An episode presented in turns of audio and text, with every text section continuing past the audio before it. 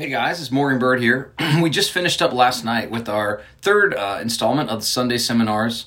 And uh, we thought that uh, based on the material that we covered, it, it, would be better for me to just kind of share on my own rather than uh, Kyle and I talking back and forth. Uh, what, what we started talking about last night was uh, we turned the corner from talking about the faith to talking about our faith or your faith. And well, what do I mean by that? Well, when we talk about the faith, we're simply just talking about the truth of the gospel, uh, what God has done for us in Jesus Christ to draw us back to Himself. And uh, we, we've spent some time last week talking about the three R's reality, redemption, and response. And uh, we talked about how uh, the faith uh, and sharing the faith includes uh, both telling the story of the world, of what is reality, who is God, and why has He made us, and what has gone wrong uh, but then also uh, what he's done through redemption, that though we deserved wrath because of our sin, he sent Jesus to live a perfect life, to die on the cross for our sins, and to be raised from the dead to defeat sin and death and hell and Satan. And then, then there's the response. Well, you know, if this is what Jesus has done, then what should we do? How should we react? And we looked at both faith and repentance. Faith being the empty hands of faith, by which we rest upon Jesus and his righteousness for our salvation and acceptance before God. And then repentance being a response uh, to our, our newfound belief in, in Jesus, where we then turn back to God, turning away from our sin, uh, despising our sin, hating our sin, having sorrow for our sin, but running back into the arms of our Father. Uh, and and that being both faith and repentance uh, being the response, and so uh, that is what we might call the faith.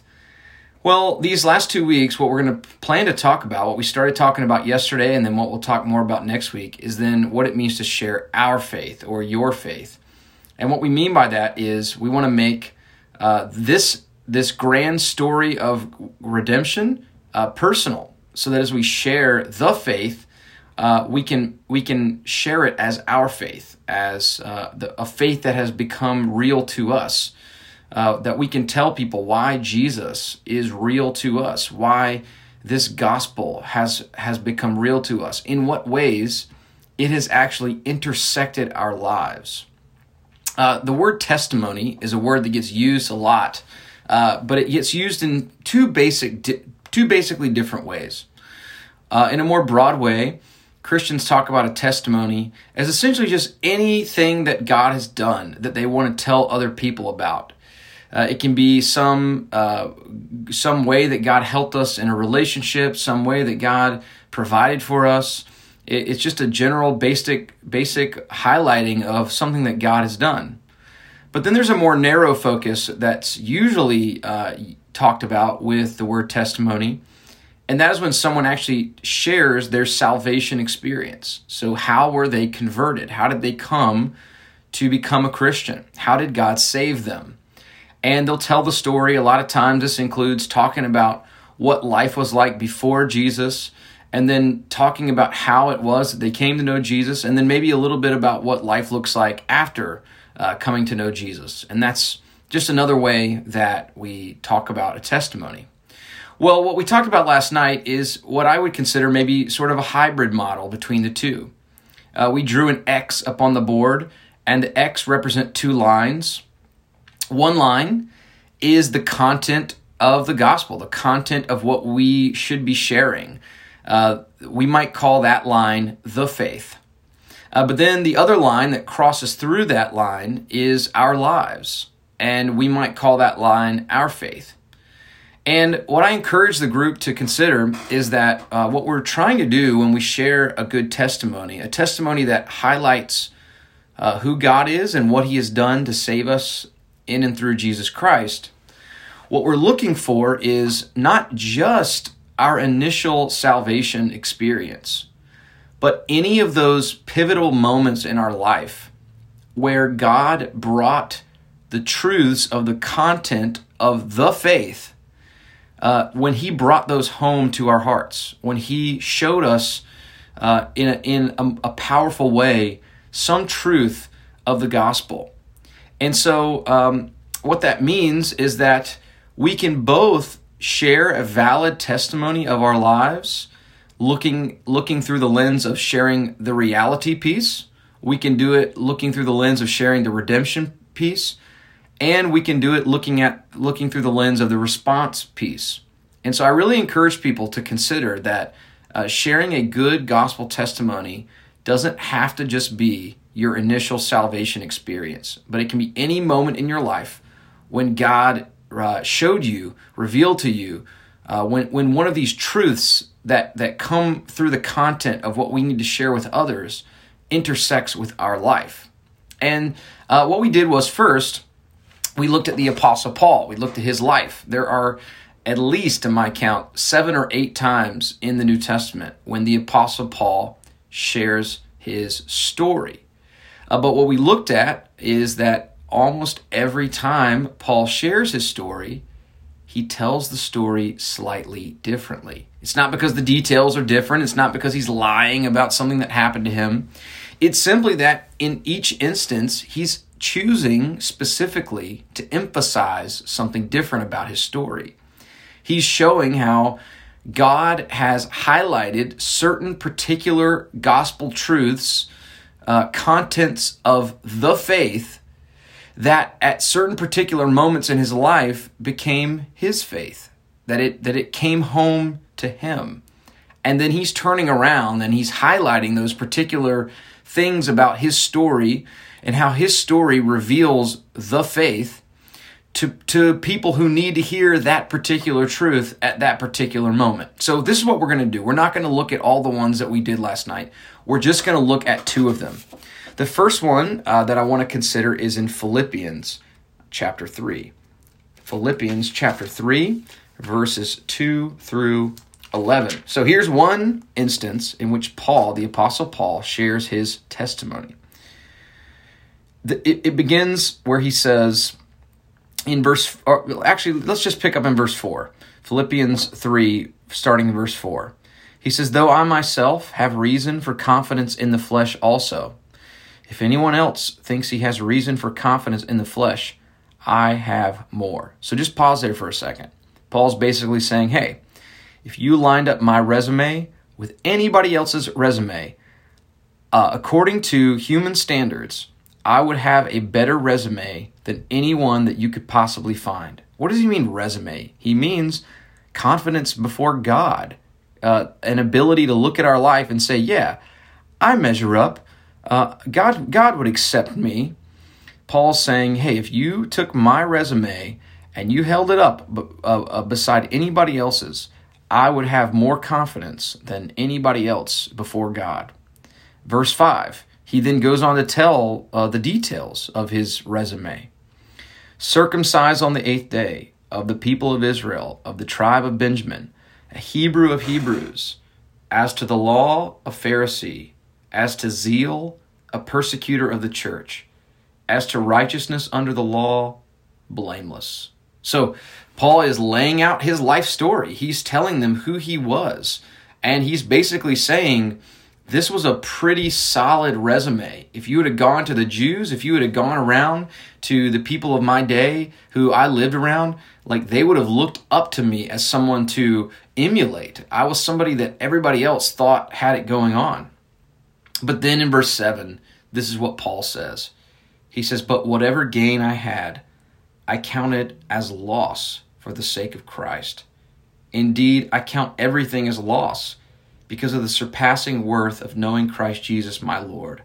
For his sake I have suffered the loss of all things, and count them as rubbish, in order that I may gain Christ and be found in him. And here's here's the here's the, the key part of this passage right here. He says, Not having a righteousness of my own that comes from the law, but that which comes through faith in Christ, the righteousness from God that depends on faith that I may know him and the power of his resurrection, and may share his sufferings, becoming like him in his death, that by any means possible I may attain the resurrection from the dead. So here's one in one instance when Paul shares his testimony, and and what's the point? What's the punchline of of this version of his story? He's saying, "Hey, look, I had an awesome resume. I had all the confidence uh, in the world that anyone could possibly have. But here's what he re- came to realize is that there was no amount of righteousness that he could have that would actually make him right before God. And so, what did Paul do to become a Christian? Paul took his resume, he ripped it in half, and he said, I'm no longer going to put confidence in my own resume, but instead, I'm putting my confidence in Jesus, in his righteousness, in the fact that he lived a perfect life. And now my total and complete trust is in the is in the fact that Jesus is my representative. And so that's one way that Paul tells his story. But then I want you to consider 1 Timothy chapter 1. In 1 Timothy chapter 1, uh, Paul shares his story, and in, in, a, in a certain way, it's similar to the Philippians passage, uh, but I hope we'll see that he's telling his story in a different way to get across a different purpose. In 1 Timothy chapter 1, starting in verse 12, this is what Paul says. He says, I thank, I thank him who has given me strength, Christ Jesus our Lord, because he judged me faithful, appointing me to his service. Though formerly I was a blasphemer, persecutor, an insolent opponent, but I received mercy because I had acted ignorantly in unbelief, and the grace of our Lord overflowed for me with the faith and love that are in Christ Jesus.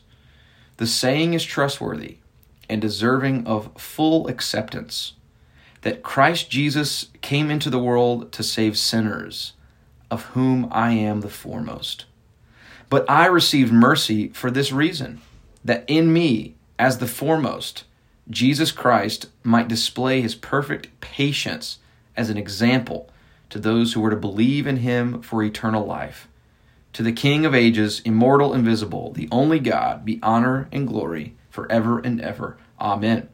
So here's the interesting thing about how Paul tells his story here in 1 Timothy. In Philippians, Paul is saying, Hey, look, I was such a great guy. I had such so much confidence in the flesh. I had so so much going for me on my resume. And what it meant for me to become a Christian was to rip my resume in half and to put my confidence in Jesus instead. But here in 1 Timothy, it almost seems like Paul is a totally different person. He's saying, I was the worst scoundrel who ever, who ever lived on the face of the earth. I was the absolute chief of sinners.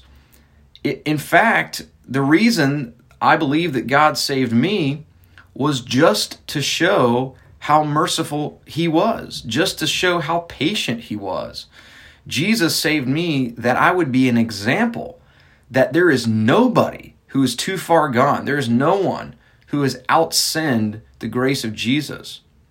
And so again, we see that Paul is, in a way, he's telling the same story. Both are true, but he's highlighting different uh, truths of the content of the faith through his life story.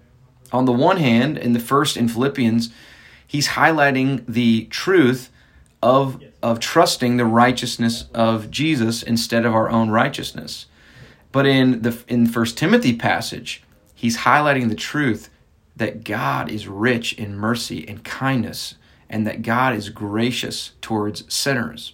So it's the same story, but Paul's telling it in different ways to communicate different truths. And so here's the reason why we looked at Paul this way. I just really wanted to encourage everybody last night to think about their life, to think about the different uh, pivotal moments where God has taught them truths of the gospel, and then to be willing to share uh, parts of their story with others that would highlight the content of the gospel, both the content that we talked about, reality, both redemption, and then also response.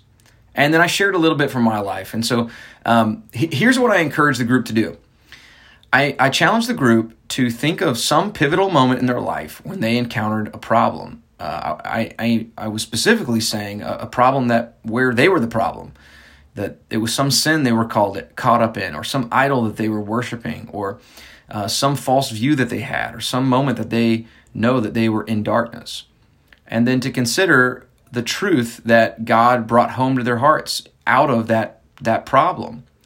And then I challenged the group to find a Bible verse that they could attach to, to this testimony so that when they share this, when they kind of tell on themselves and and out themselves for their problem, but then show how God brought the truth home, they could attach a Bible verse to it. Uh, here, here's just one way that this could look. So, this is something that's true for my life. Uh, for much of my life, I've really struggled with feeling the need to win the approval of others. Uh, as early as as a child, it was my parents, and then it was friends, and then it was just other people that I thought I had to live up to their their expectations. It's not like they did anything wrong. It was just a pressure that I felt on myself. And at some point, I came to realize that what I was trying to do is I was trying to earn my own self righteousness. And ultimately, uh, even though I was looking at other people and trying to earn their approval, really deep down, I was trying to earn the approval of God.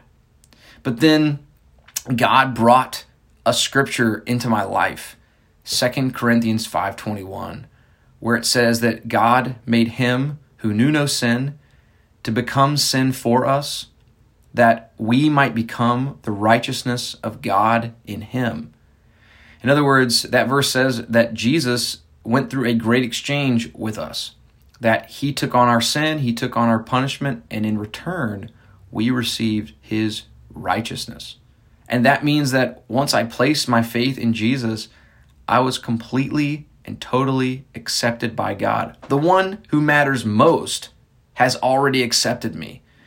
And if the one who matters most has already accepted me, then the pressure is off. And I don't have to live my life to simply justify my existence. And so that is a real, true story from my life that sometimes I'll share with people when I get the opportunity to, to tell my testimony. It's not always the story I tell because sometimes a different truth is needed and a different aspect of my life draws out that truth. Uh, but I would just encourage all of us to consider again, what are some of those pivotal moments where God used the truth uh, of the gospel to really highlight who He was, who Jesus is, what He's done to save us, and then find a Bible verse that we can attach to that story so that when we're sharing with people, we can do exactly what I talked about at the beginning create that X where the, the content of the gospel uh, comes crashing through the, the form or the, the, the picture of our lives.